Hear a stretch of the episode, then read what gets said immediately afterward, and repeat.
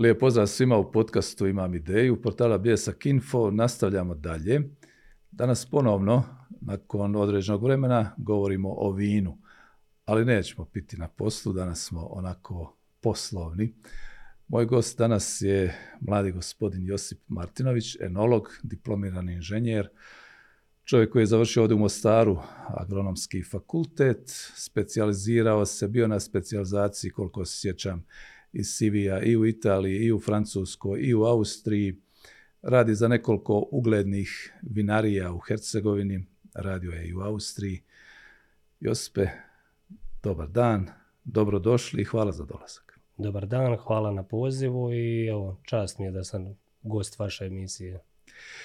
Drago mi je da smo se uspjeli ovako brzo i jednostavno dogovoriti. Nadam se da će ovaj razgovor biti obostrano ugodan. Ja sam već uvjeren da hoće. Osjećaj se kao kod kuće, jer domaći je teren, pričamo o vinu, o struci koja je ovaj, s kojom si na ti. što još treba kazati što sam ja preskočio iz ovoga CV-a o Josipu? Pa evo, ne, to ništa posebno. Ovaj, završio sam gimnaziju u Širokom brijegu, našu poznatu klasičnu gimnaziju. Nakon toga sam ovdje studirao u Mostaru imao sam sreću da sam imao jako dobre profesore koji su bili iz Zagreba većinom, tu su naši bili asistenti koji su kasnije preuzeli katedre, tako da sam imao baš jako dobre osnove. Nakon toga već na trećoj godini na preporuku jednog uglednog profesora iz Zagreba, gospodina Bernarda Kozine, započeo sam u jednoj privatnoj vinariji, tada, a i dan danas jednoj od najuspješnijih podrumi Andrija, gdje sam imao opet sreću da sam upoznao jednu od najuglednijih enoloških stručnjaka, gospođu Vesnu Bućan, koja je u bivšoj Jugoslaviji slovila kao jedan od najboljih tehnologa. Tako da sam tu imao nevjerovatnu stvar da gospođa nakon 60 godina koja je nevjerovatna priča, tri strana jezika, stalno u kontaktu sa njemačkom tehnologijom, da mi je znanje toliko nesebično prenosila da je to nešto nevjerovatno imao sam priliku znači iskusiti 60 njezno 60 godišnje uh, iskustvo inače u životu i otprilike 40 35 do 40 godina iskustva u vinarstvu. Uh, nakon toga imao sam isto opet sreće da sam uh, obišao dosta vinarskih regija od Italije, Francuske, Japana i nakon 10 godina iskustva dobio sam posao u Austriji Vodio sam jednu od eh, najuglednijih eh, inače vinarija u Austriji koja svake godine je progla, gotovo bude proglašena ili najbolja ili top 3 vinarije. I nakon... Eh, Možemo i nju spomenuti. Vanjku Gehal Marković. Gdje se oni nalaze? On se nalaze u Karnuntumu, to je jedno prekrasno mjesto između Beča i Bratislave, blizu Noizilderzea. nevjerovatno mjesto za živit. moja obitelj je bila cijela gore, bili smo dvije godine. Jako su nas lijepo primili. Bio sam prvi Auslenda koji uopće radio u vinariji i s početka je malko bilo problema Hochdeutsch i njihov ovaj, lokalni jezik koji nazivaju njemački, međutim taj je jezik dosta služeniji bio od njemačkog, međutim nakon dva, tri mjeseca kad ste non stop u kontaktu s tim ljudima i jezik više nije problem. Vratit ćemo se malo na same početke, odakle taj izbor kaže čovjek kad je mlad sam sebi ja želim jednoga dana biti enolog ili je to došlo onako osluškivanjem na neki spontani način da se prepozna, e to moglo biti za mene? Pa kod mene je bio slučaj da, da su me zanimale prirodne znanosti. Uvijek uh, imao sam afiniteta prema geofizici. Uh, meteorologija je bila, ajmo reći, jedna želja. Međutim, uh, tada sam imao doticaje kad sam bio u Italiji na jednom putovanju sa vinima i dosta me zaintrigiralo, pogotovo ta vina autohtona koja se nalaze kod nas, da li ta vina uopće mogu biti konkurentna. I nakon što sam počeo, ajmo reći, kušati vina i malko i čitati tome, zaljubio sam se u vinarstvo i upisao sam fakultet isključivo rad toga. Imao sam, eto, dva, tri puta sam već spomenuo stvarno jako puno sreće evo, i da je tu bio Bernard Kozina i da smo imali stvarno super ekipu iz Zagreba koja nam je dala odlične temelje, ovdje naši lokalni profesori i nakon toga Vesna Bućan inače podrume Andrija koja je stvarno jedna respektibilna firma i nakon toga evo krenulo je sve u Austriji sam još dodatno iskusio znanja jer vlasnik je pored toga što je bio ekonomist završio je prehrambeni fakultet u Francuskoj, poznavao jako dobro francusku tehnologiju.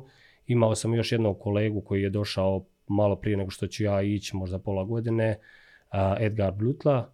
On je jedan jako poznati enolog iz Njemačke, također je poznavao izvrsnu njemačku tehnologiju, tako da nekako spoj tih tehnologija i uz berbe koje se nanizale, ove godine sam imao 18. berbu, tako da sam i punoljetan u tom smislu enološkom, iskusi se dosta toga i čovjek nekako dok je, dok je živ uči, ali opet što više godina ima tako se iskustvo više sprema i neke stvari koje su kompliciranije postaju i umjetno rečeno jednostavnijim, ali lakše je svakako kad imate dosta berba iza noga. Vjerujem da malo usporedimo, vratit ćemo se naravno ovaj berbama, vratit ćemo se našoj lozi, našem podneblju, ali da malo usporedimo ovako kad smo već se dotaknuli Austrije i evo, ovih naših iskustava, ovaj, kakve su to sličnosti, kakve razlike u pristupu? Pa ima sličnosti. E, Hercegovina zadnjih pogotovo 5 do 7 godina strašno napreduje tehnološki. Vina su sve bolja i bolja, dokazi su evo i nagrade koje se svake godine dobivaju od dekantera, ostalih natjecanja. Iskustvo je bilo meni najprije neobično dok sam u Dizeldorfu bio na sajmu vina na Pro Vajnu, kušajući austrijska vina, ugodno sam se iznenadio i oduševio, nisam mogao vjerovati. Nekako Austrija je uvijek bila sinonim kao i mnogima skijanje, planine, Alpe, nisam očekivao da, u Austriji ima gotovo 13 puta više vinograda nego u Hercegovini. E, ta kultura me i tako se i dobio posao jer sam u Dizeldorfu čuo da će ovaj poznati tehnolog tražiti enologa, poslao sam CV i ovdje u dogovoru sa gospodinom Mirom, dogovorili smo se da će nekoliko godina otići, međutim ja dok sam bio u Austriji, ja sam svako tri tjedna dolazio u Hercegovinu, radio sam i dalje ovdje za dvije vinarije, još jednu Mostaru, ovdje Emporija i nekako sam to sve približavao, gledao šta mogu prenijeti od znanja u iz Austrije ovdje u Hercegovinu.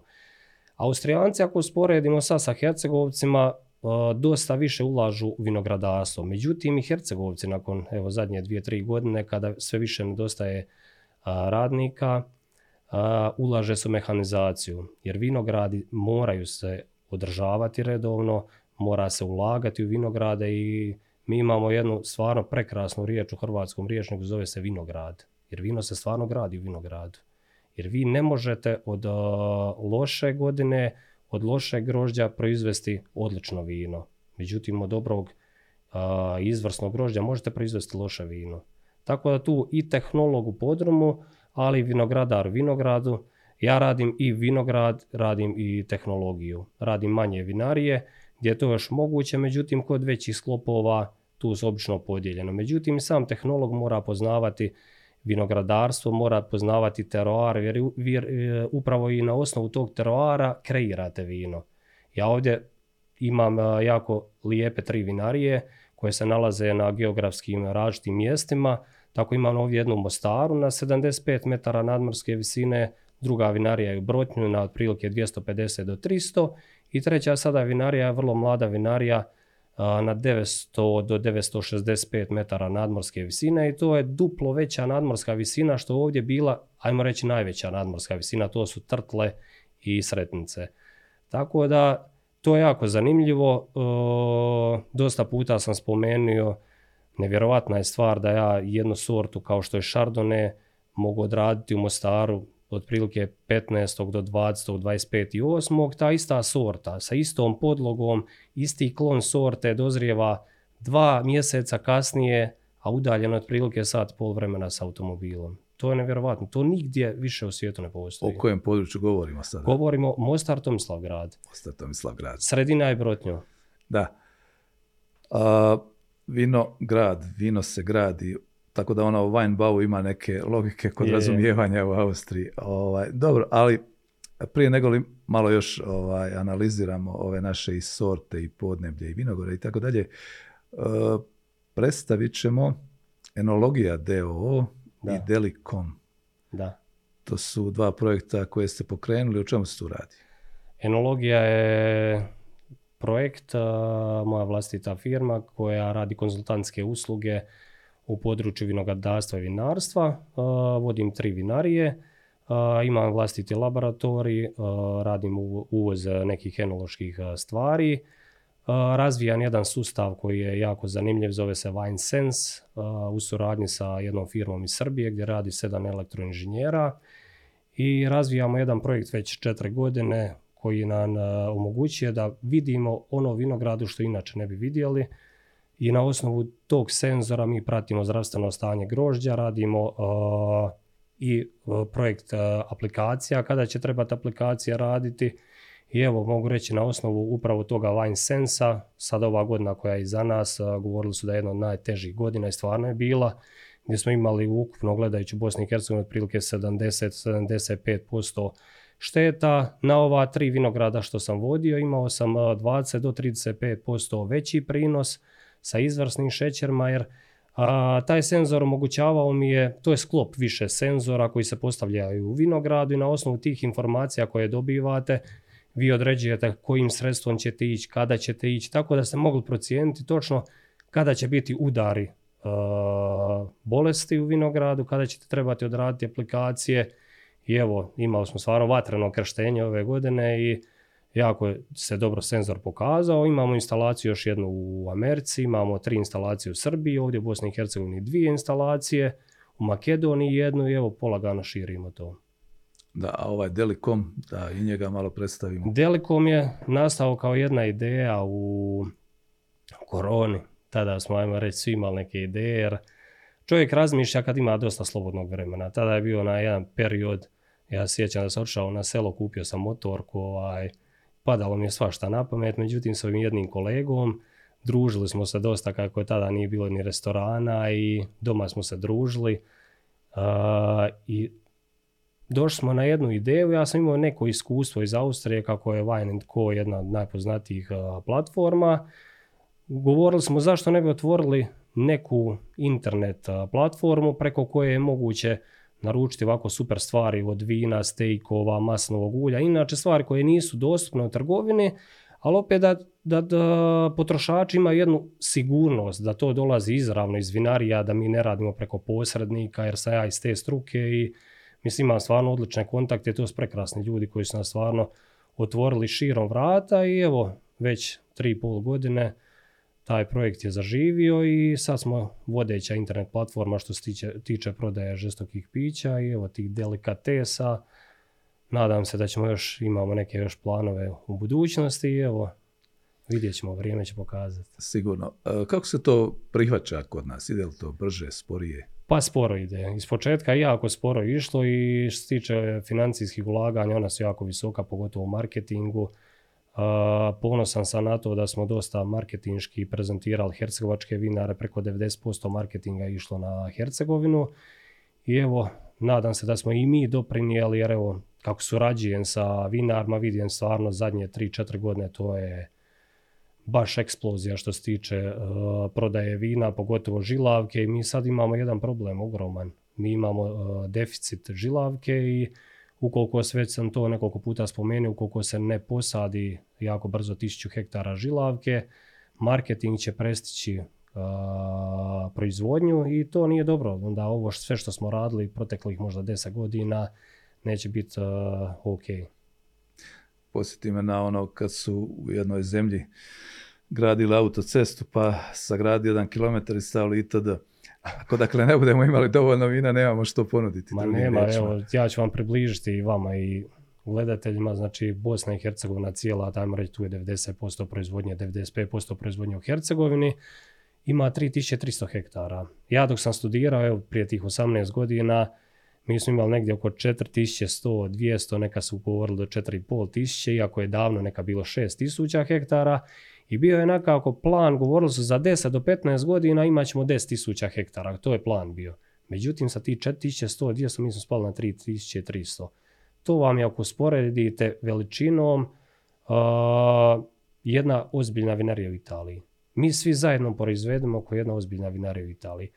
Međutim, na tih 3300 hektara imamo nevjerovatnu stvar da mi imamo dvije sigurno autohtone sorte, žilavku i blatnu, i treću koja se još nije definirala trnjak, pošto su granice, ajmo reći, umjetna tvorevina, a Dalmatinska Zagora i Hercegovina su bila pronalazište, prva je trnjika, to se do kraja još nije ni odradilo pomoću genetike, ali evo, nevjerovatna je to stvar. Toliko autohtonih sorta, vi imate vinogradarske regije koje imaju po 300-400 hektara da nemaju ni jednu autohtonu sortu.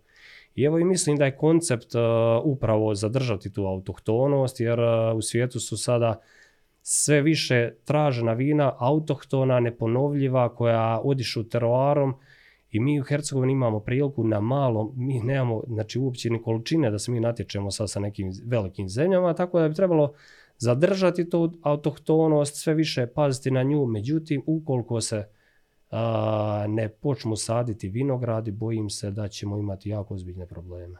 Nećemo biti veliki igrač. Nećemo biti igrač, da.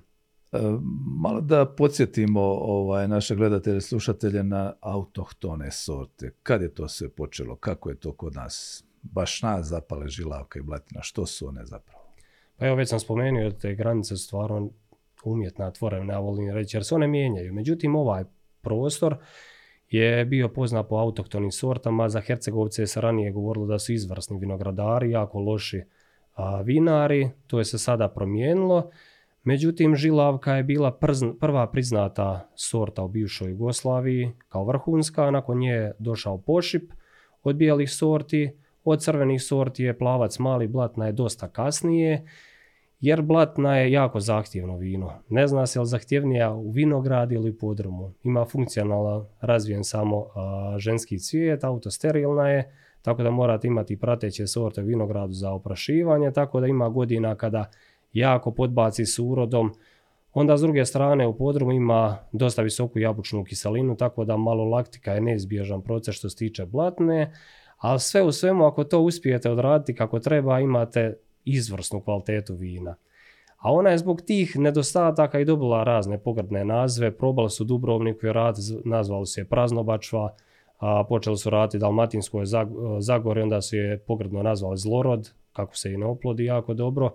Ali ja govorim da je to možda i prednost. Možda je prednost što Blatina ne može na drugim područjima, za razliku od francuskih internacionalnih sorta Vichardonnay, Merlot, Cabernet, Sirahe susrećete u svim vino, vinorodnim zemljama na više kontinenata i evo mi imamo odličnu prednost, imamo vrlo zanimljiv mikrolokalitet, ali treba raditi još. Na koji način znanost i iskustvo, praksa mogu pomoći Blatini da postane stabilnijom, rodnijom? Mogu pomoći, znači genetska, genetske predispozicije, postoje klonovi koji bolje rode, postoje klonovi koji se bolje oprašuju, tako da to treba pratiti. Na osnovu praćenja radi se izolacija roditelja, na osnovu izolacije roditelja stvaraju se potomci koji će biti respektabilniji i bolji u svakom prinosu. Vi što radite i sa ostalim kulturama, tako je moguće sa vinovom lozom. Znači treba se pozabaviti sa našim autohtonim sortama. Evo ja sam imao priliku prije tri godine u Rauro u Italiji kušati četiri klona žilavke. Oni su imali šest izoliranih klonova četiri su zadržali, dva su odbacili, ali to je jedan samo put, jedan početak koji mi trebali nastaviti. Međutim, to su jako visoka financijska ulaganja. Mi ovdje još nemamo uvjete za to, ali evo nadam se da, da ćemo uz pomoć neku u Hercegovini dobiti neki institut koji će moći odraditi na autohtonosti. Mi imamo ovdje super i prehrambeno-tehnološki fakultet i ovdje ima stvarno prostora za te stvari. E, što su prednosti, recimo, evo, da kažemo žilavke, ona je onako malo kompletnija od, od, od platine. Ovaj, kad su u pitanju i proizvodnja vina i možda neki drugi proizvoda, eventualno pjenušaca, ne znam što, što se sve ovaj, u novije vrijeme ovdje radi. Pa žilavka je jedna zanimljiva sorta, nije toliko ekspresivna na mirisima kao što su Sauvignon Chardonnay, međutim ima jednu nevjerovatnu moć starenja, sazrijevanja u bocama, školovanja, što nije karakteristično za bijela vina. Vi nemate puno bijelih sorti koji, koje uopće trpe sazrijevanje, to je otprilike 3 do 5 godina. Međutim, žilavka, evo ja imam jednu arhivsku žilavku, obično kažem arhivska crvena vina, ali ona uz svoje visoke ekstrakte, uz mineralnost, uz tu punoću, jako dobro podnosi starenje i ne bih rekao da ga jako dobro podnosi, nego zanimljivo iz toliko dobrih godišta da ona raste preko 10-15 godina. To je nevjerovatna stvar. Kad su u pitanju ta vina koja se dugo ovaj, drže, predikatna, jel tako?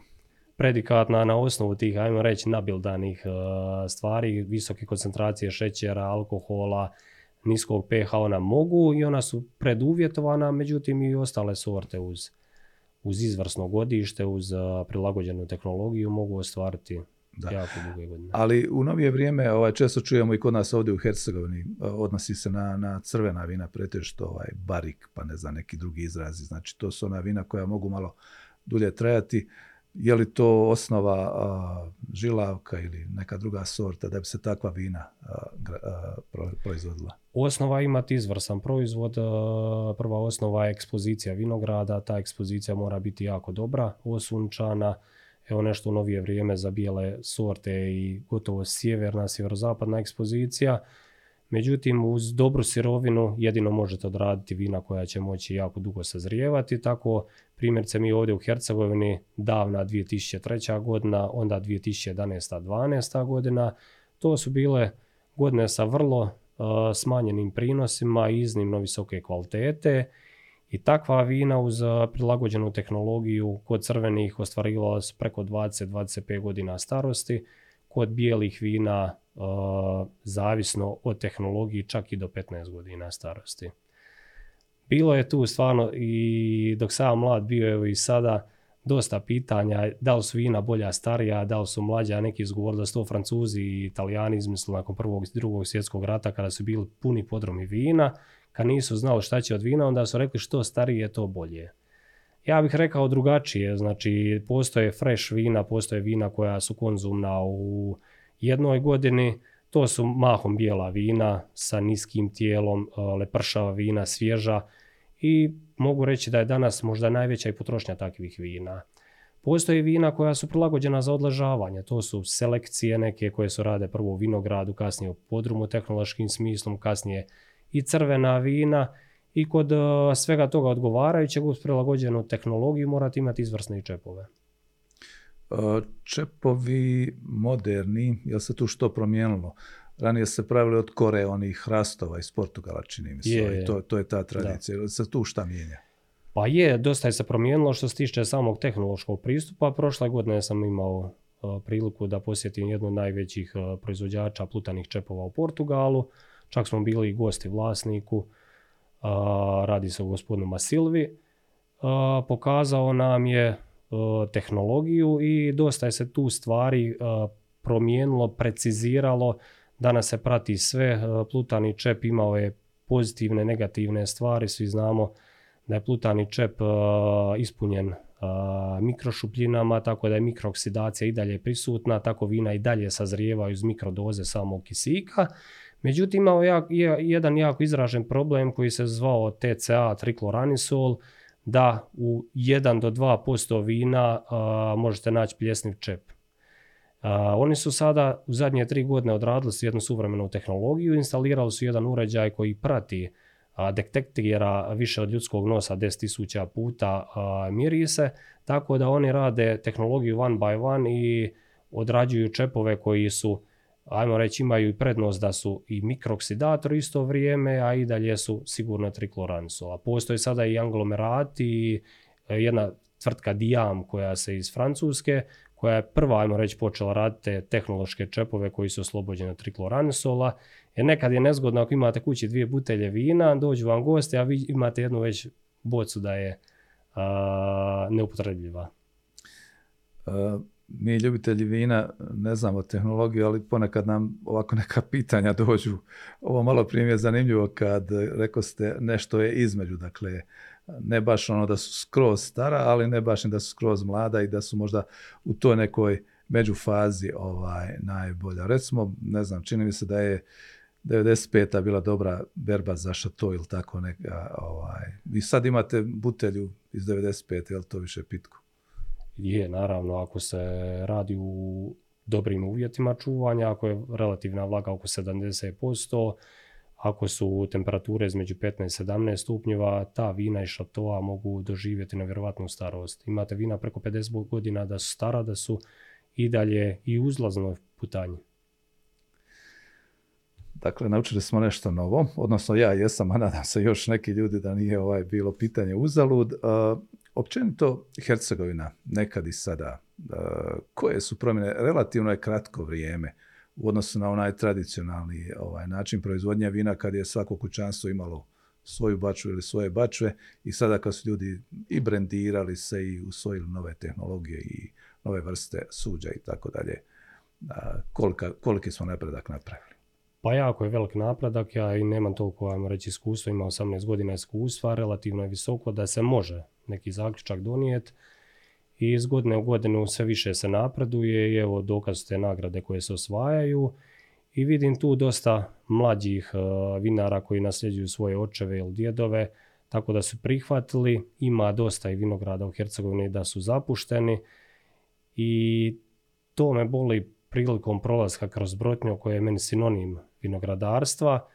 Imate, vidite, one mikrolokacije koje su bile baš specifične i koje su bile baš nama potrebne svake godine je sve više zapuštenih. imate te male vinograde, vinogradarčiće gdje je imala svaka gotovo kuća u Brotnju svoje vlastito vino. Mlađe generacije ne nasljeđuju to. Misli, oni su naslijedili to, ali ih ne zanima.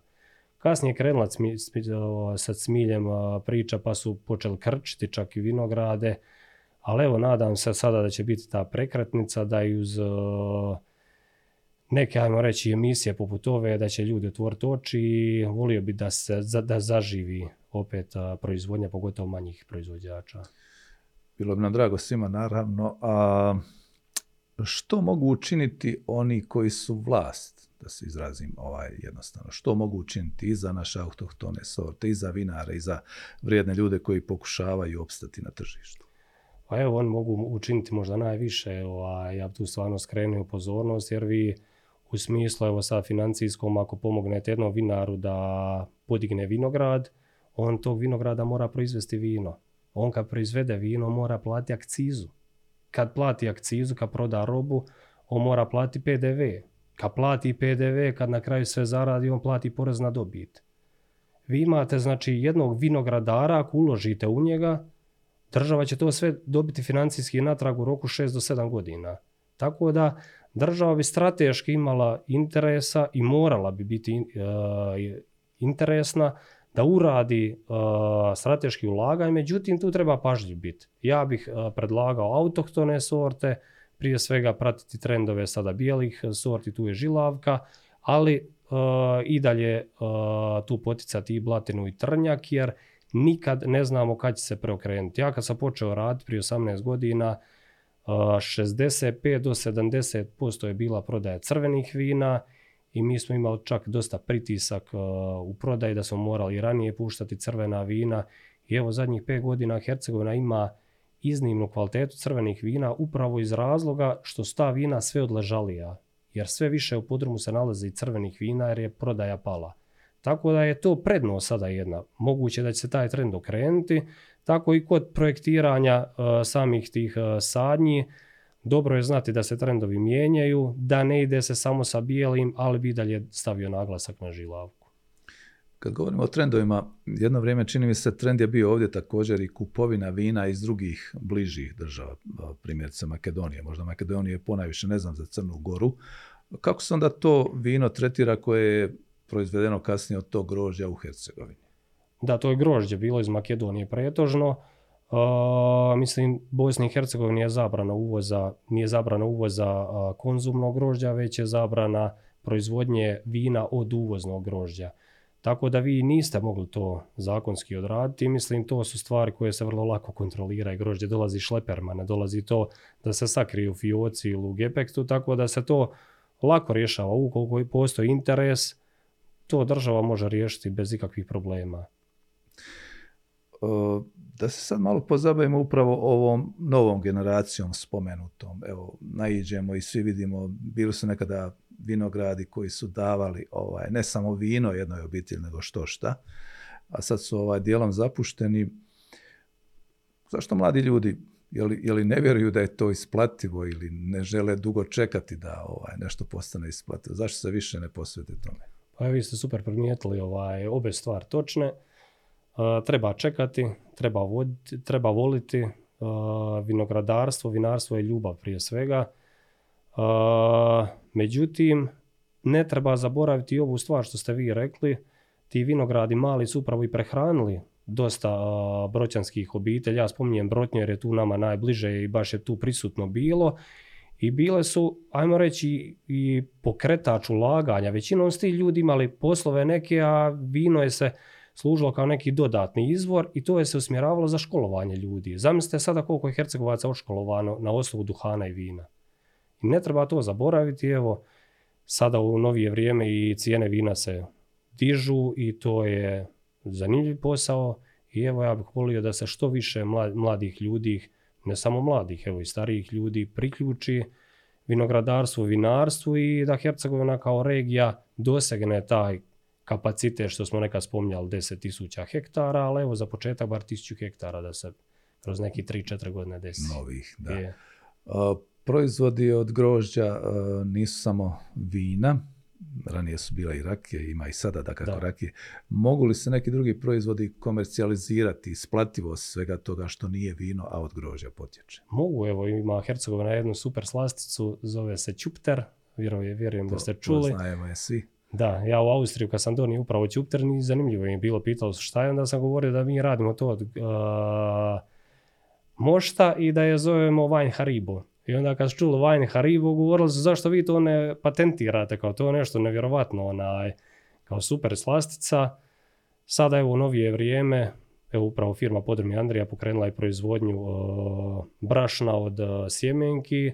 Znamo svi da je rezervatrol koji se nalazi u crvenom grožđu jedna od, jedan najjači anti, antioksidanasa, primjerice 2000 puta jači antioksidans od vitamina C koji je izniman antioksidans i postoje te ljekovite stvari koje dolaze iz crvenog vina, jer alkohol nije ljekovit, a svi znamo da doktori kažu da je preporučljivo popiti jednu do dvije čaše crvenog vina dnevno i to je stvarno istina. Evo, ako usporedite ljude koje su umjereno konzumirali, ja ih znam puno, evo, spomenuo sam u uvodnom razgovoru gospođu Vesnu Bućan, prekučer smo bili u staračkom domu, a gospođa ima 94 godine, do prije dvije godine je vozila automobil, govori tri strana jezika i pitao se jučer je li je dosadno u domu šta radi, kaže prevodi knjige. Sad zamislite nekog od 94 godine da prevodi knjige i dan danas konzumira jednu do dvije čaše crnog vina, iako kaže sad sve što je starija više voli bijela vina, imamo Majka Grgića koji je prešao već i 100 godina, kaže da nije ni jedan dan propustio da nije bar popio jednu čašu vina i evo, vino stvarno ima te medicinske potvrde i sad mi radimo te ostale produkte koje možemo izvući. Svaka im čast. Volio da gospođa pogleda i ovaj naš podcast. Evo, se da ima način. Da, pa ima načina jer je tehnološki obrazovana. Evo, nevjerojatno je da koristi Mac, da šalje mailove svaki dan sa 94 godine. Meni je to fascinantno. Kada ovo spominjemo vino i zdravlje, što je tu mjera? Ima li uopće to propisano?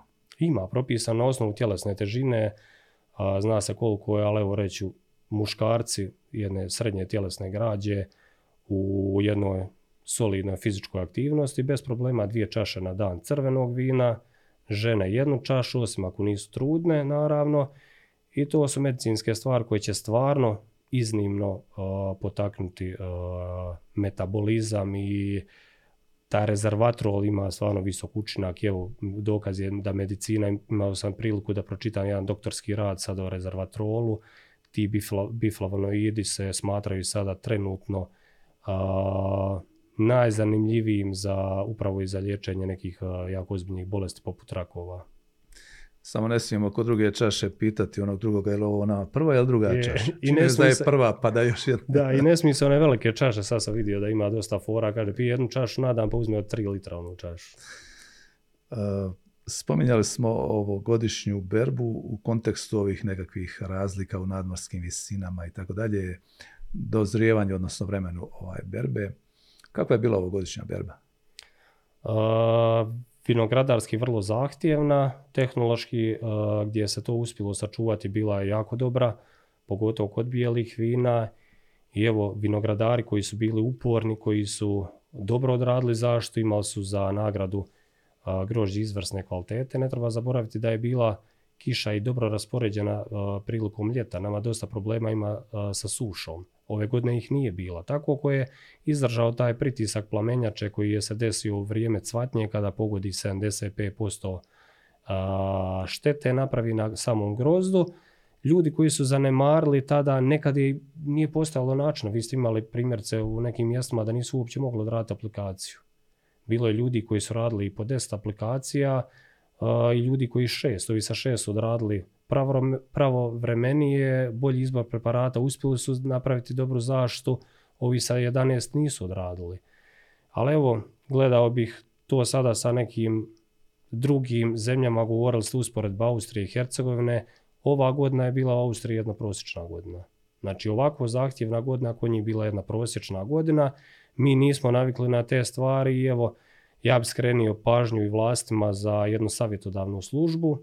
Nema svaki uh, vinogradar mogućnosti platiti tehnologa, nema svaki vinogradar mogućnosti platiti uh, znanstvene neke ove stvari poput Wine Sensa, iako se i tu dosta stvari sada može odraditi. Savjetodavna služba bila iznimno korisna na ovakvom mikrolokalitetu koja bi davala preporuke zaštite, koja bi davala kasnije neke preporuke i oko gnjojidbe i oko same procesa i rezanja vinove loze i to nisu stvari koje puno koštaju. Tu je više htjenje i ajmo reći fokus države da usmjeri prema onom što bi zaista trebalo jer nevjerojatna je stvar koju i ne zna dosta ljudi da su vinari i njihove, njihova vina možda jedan od najvećih ambasadora Bosne i Hercegovine. Dokle nas seže, dokle smo stigli? Kad pa evo, vi imate izvoz od Japana, Amerike, Kine, tu su sajmovi koji se održavaju svake godine. To je nevjerovatno. To je jako, jako zanimljiva stvar i država bi trebala više fokusa staviti na vinogradare, vinare i evo objasnio sam i ekonomski da se to isplati samoj državi, tako da evo uz neku sinergiju ja mislim da će postojati tu interesa s obe strane da unaprijedimo proizvodnju, da podignemo kapacitete i prije svega da zadržimo Hercegovinu, da zadržimo autohtonost i teroar. Koliki je udio na domaćem tržištu naših vina hercegovačkih? Pa evo, po nekoj slobodnoj procjeni prije desetak do 15 godina bila je potrošnja negdje između 3,5-4 litra, to je jedna od najnižih potrošnja u svijetu, iako je u svijetu trend opatanja potrošnje vina, to je neka druga stvar jer više nema ni tradicionalnih ručaka kao što su prije bili, više sad ubrzani ritam života, kažu prije Francuzi da su imali sat vremena za ručak, da su mogli kušati vina, sada većinom to u fast foodu završi, u junk foodu, tako da ljudi nemaju prilike osim večera, ali evo, ta potrošnja 3,5-4 litra koja je ovdje bila prije 10-15 godina, sada je se podigla na nekih zadnje podatke što sam imao 9 litara, tako da je to dosta poraslo. E, dosta ljudi imaju više svijeste, upravo i radi ovakvih emisija, radi sajmova, susretu, susretaju se s time i evo vidim da dosta mlađih ljudi voli vina, da voli čitati o vinima, slušati o vinima. Postoje sa wine klubovi u Hercegovini gdje se dosta stvarno i tu nauči i osjeti. Imamo tu jako zanimljive sajmove, Blaž, e, ima sad prošle godine bio u Mostaru jedan novi festival vina, Andrija Summerfest, Andrinje, e, postoji tu dosta festivala, naši Mostarski sajam i ljudi su sve više u kontaktu s vinima i evo, povećava se ta potrošnja i ja se nadam da će još više. Josipe, nije baš e, možda ni zgodno ni privjereno pitati, ali možda još neke savjete. Evo malo prije spomenuta potreba za jednom savjetodavnom službom ili službama ili nekim ova, institucijama koje se time bave, ali recimo sa ovoga mjesta nešto ukratko na što bi danas u moderno vrijeme proizvodnje moderne ovaj, proizvodnje vina trebalo obraćati pozornost posebno. Evo ja bih obratio pozornost da se zadrži ta autohtonost uh, na ovako mikrolokacijama koje će i dalje ostati mikrolokacije ako se desi tih 10.000 hektara, da ljudi više uh, idu prema nekim specifičnim vinima. Ovdje nije teroar za neka, ajmo reći, fresh vina koja su konzumna jednog godine visoko komercijalna jeftinija vina. Želio bi da Hercegovina bude sinonim za nešto posebno, da se rade i više macerirana vina, da se okreće sve više organsku proizvodnju ili na kraju krajeva i čak i biodinamiku. Tako da ljudi rade malo specifičnija vina sa autohtonosti, da smo mi na osnovu toga konkurentni, jer mi ne možemo sigurno po količini biti konkurentni. Tako da bi savjetovao svim mladim vinarima, oni to dosta i znaju već, međutim da zadrže tu autohtonost i da pokušaju što više se približiti organskoj proizvodnji, jer imamo nevjerovatne klimatske prilike. Mi u normalnoj prosječnoj berbi radimo 5 do 6 aplikacija u vinogradima, gdje bi ja se uvijek govorio uz stručnu stvar, uz jednu aplikaciju čak bi mogli izbjeći 80% štete. Primjerce zemlje, evo blizu nas ovdje Vrgoračko vinogorje radi godišnje 10 do 12 aplikacija, Austrija radila 12-13 aplikacija, Italija radi između 10-13 aplikacija, mi radimo već u samom startu duplo manje, međutim uz provjetrene mikrolokacije, uz dobre ekspozicije, uz naše autohtone sorte, to se može svesti na vrlo malu količinu i taj trend organskih vina je u porastu i tu treba obratiti pozornost na taj teroar, jer ne možete vi ni govoriti da radite autohtone sorte, autohtona vina i onda pretjerano introducirane kvasce koristiti, znači selekcionirane, jer kvasci vam se rade od ostalih sorti. Primjerice, ako vi koristite sovinjonski kvasac u jednoj žilavci, prilagodite tehnološki niske temperature, vi ćete imati žilavku koja će mirisati po sovinjonu. To će dosta ljudi biti zanimljivo. Međutim, to nije žilavka. Žilavka mora imati svoj karakterističan miris, svoj karakterističan okus, tako i blatna i na osnovu toga treba čuvati autohtonost i evo zadržati Hercegovinu u vinima. Zanima me i ovaj dio viših nadmorskih visina, više je to sad Bosna u našoj nekoj percepciji, ovo Tomislav grad. Da. A kakve su tu mogućnosti? Hoće li to ostati jedinstven slučaj ili, ili postoji mogućnost da se možda i to područje malo više ovaj, zasadi, uvjetno rečeno? Pa evo, sad je u Tomislavgradu zasađeno negdje otprilike 50 do 55 tisuća loza, a sa tendencijom rasta, 4-5 godina berba što sam odradio, imam jako pozitivna iskustva.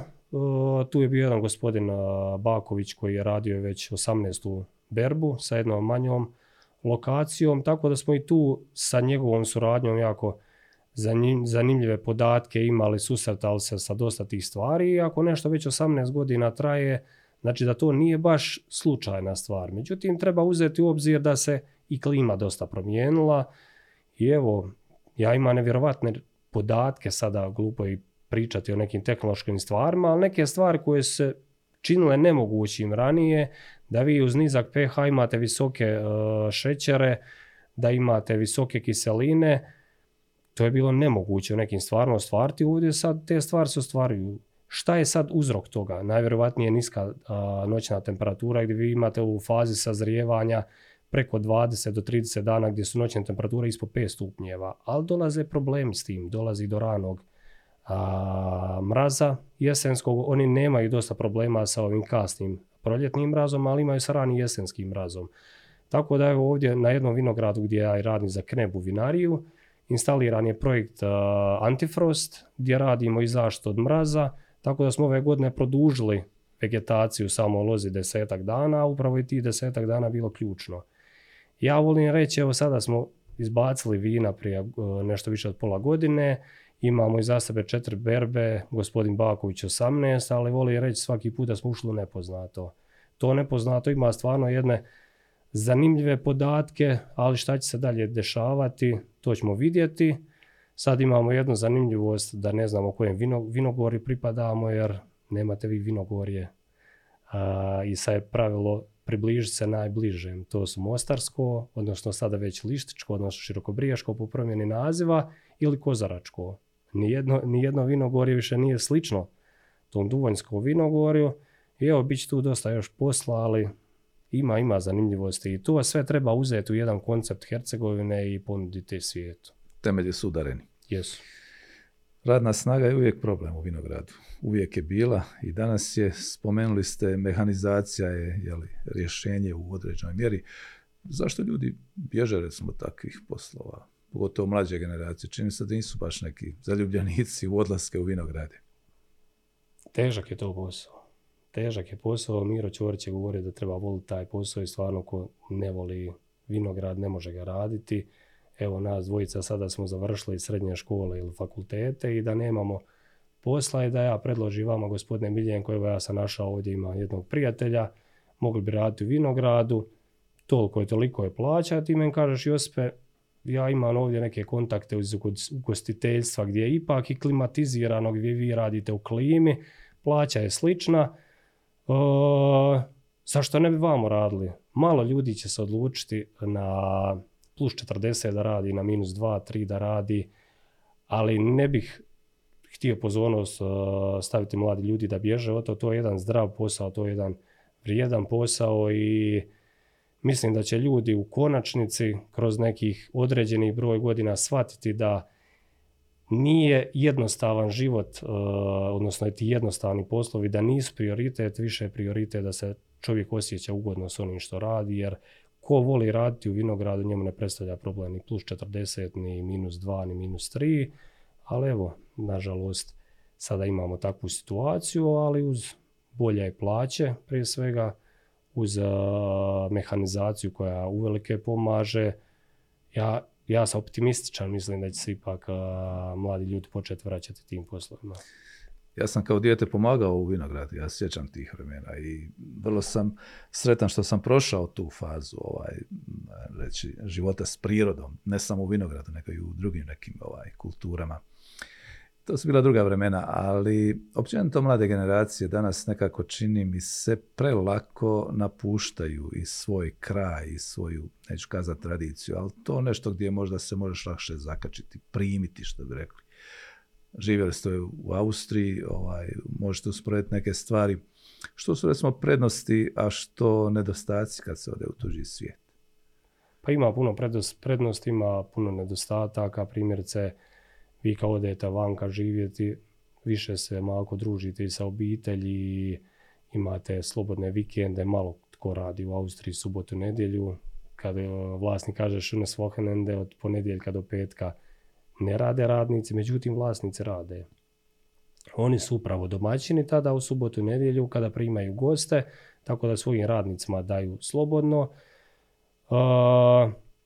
Postoji dosta stvari koje su pozitivne, ali postoji stvari koje su negativne. Vi kad radite, primjerice sada vanka, sve više provodite vremena s obitelji vikendom, ali opet sve manje provodite ukupno gledajući vremena sa djecom. sustav odgaja djecu, tako da neke naše ovdje, ajmo reći, vrijednosti poput religije, poput nekih e, stvari koje se dugo čuvale u Hercegovini, kroz jednu, dvije generacije to izlazi, jer vi ne odgajate vašu djecu, već sustav odgaja. Vi idete na posao, poslovi su više zahtjevniji nego ovdje, ljudi više traže od vas, više to je plaćeno, međutim duže se radi. A, posla škole prije poslije vrtića, kasnije poslije škole djeca redovno idu u Hojering, produženu nastavu gdje opet Austrijanci, Njemci, nebitno rade sa njima, tako da ta djeca se više prilagođavaju sustavu, a i sustav propagira ono što mu odgovara. Tako da ta djeca nakon dvije do tri generacije više nisu Hercegovci. Sada je to već nakon jednu generaciju.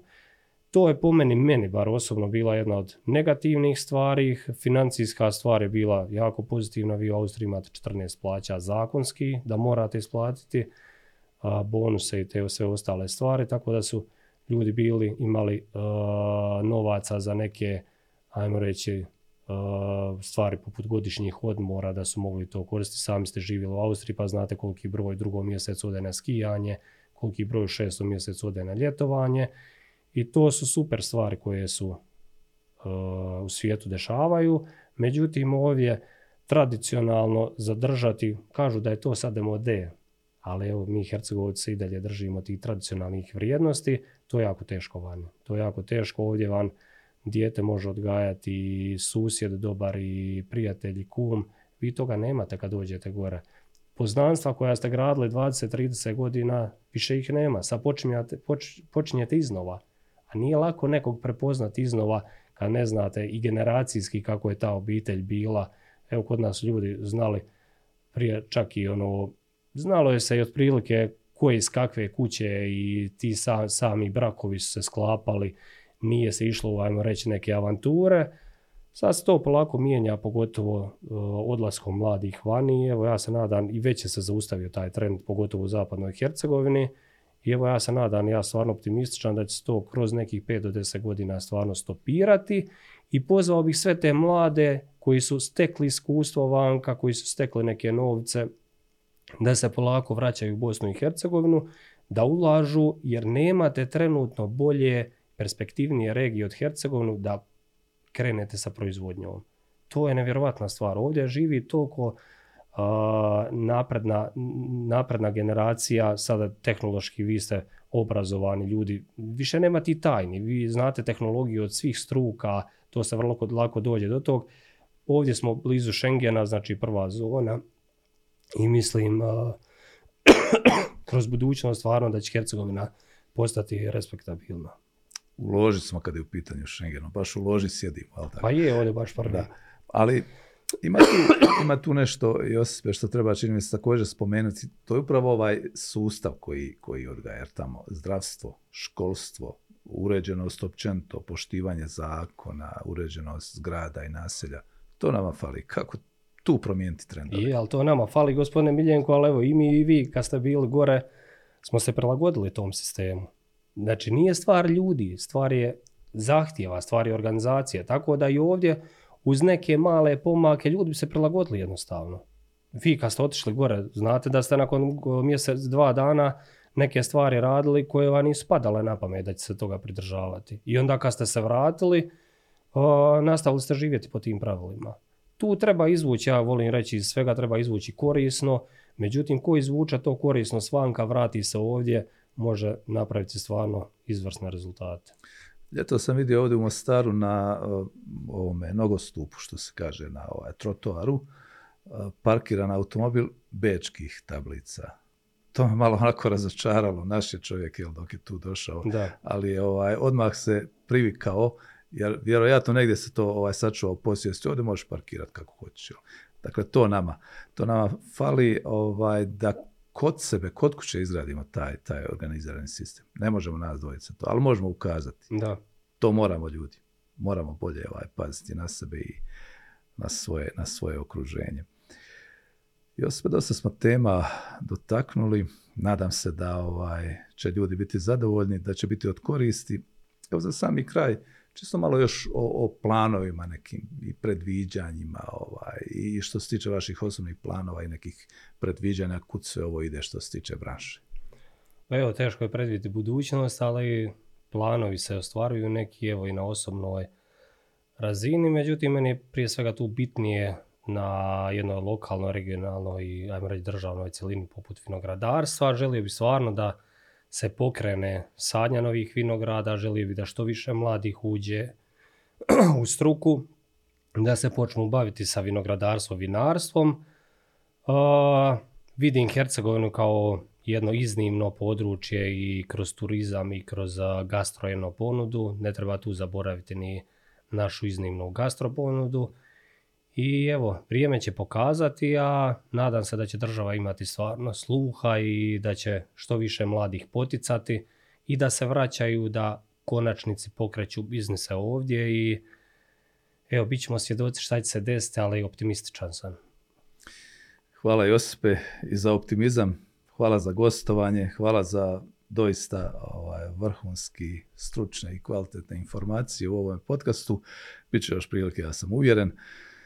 Hvala za dolazak, puno sreće želim u radu i u budućnosti i u životu općenito. Hvala lijepo. Hvala vama, počašćen sam da sam bio gost emisije i evo, želio bih što više ovakvih emisija, jer ovdje u ovakvim emisijama se propagira nešto što je korisno, nešto što je vrijedno i evo i uvodno razgovor smo imali priliku razgovarati da ljudi vole čuti možda neke negativne stvari. Ovdje se ovakvim emisijama vrlo rijetko to čuje i želio bi da ljudi što više se približe, ajmo reći, ovakvim korisnim stvarima i ne treba sve gledati crno, postoji svjetle stvari. Postoji crno-bijeli svijet. Yeah. naglasak, naglasak je na ovo svjetlije, da. tako da svjetlije u budućnosti. Hvala još jednom. Gledali ste podcast, imam ideju, portala Bljesak Info. Naš gost bio je gospodin Josip Martinović, enolog, stručnjak, poduzetnik. Čuli ste u ostalom. Hvala vam što nas pratite, hvala Denisu što nas je pratio kamerama. Gledajte da nas gledate.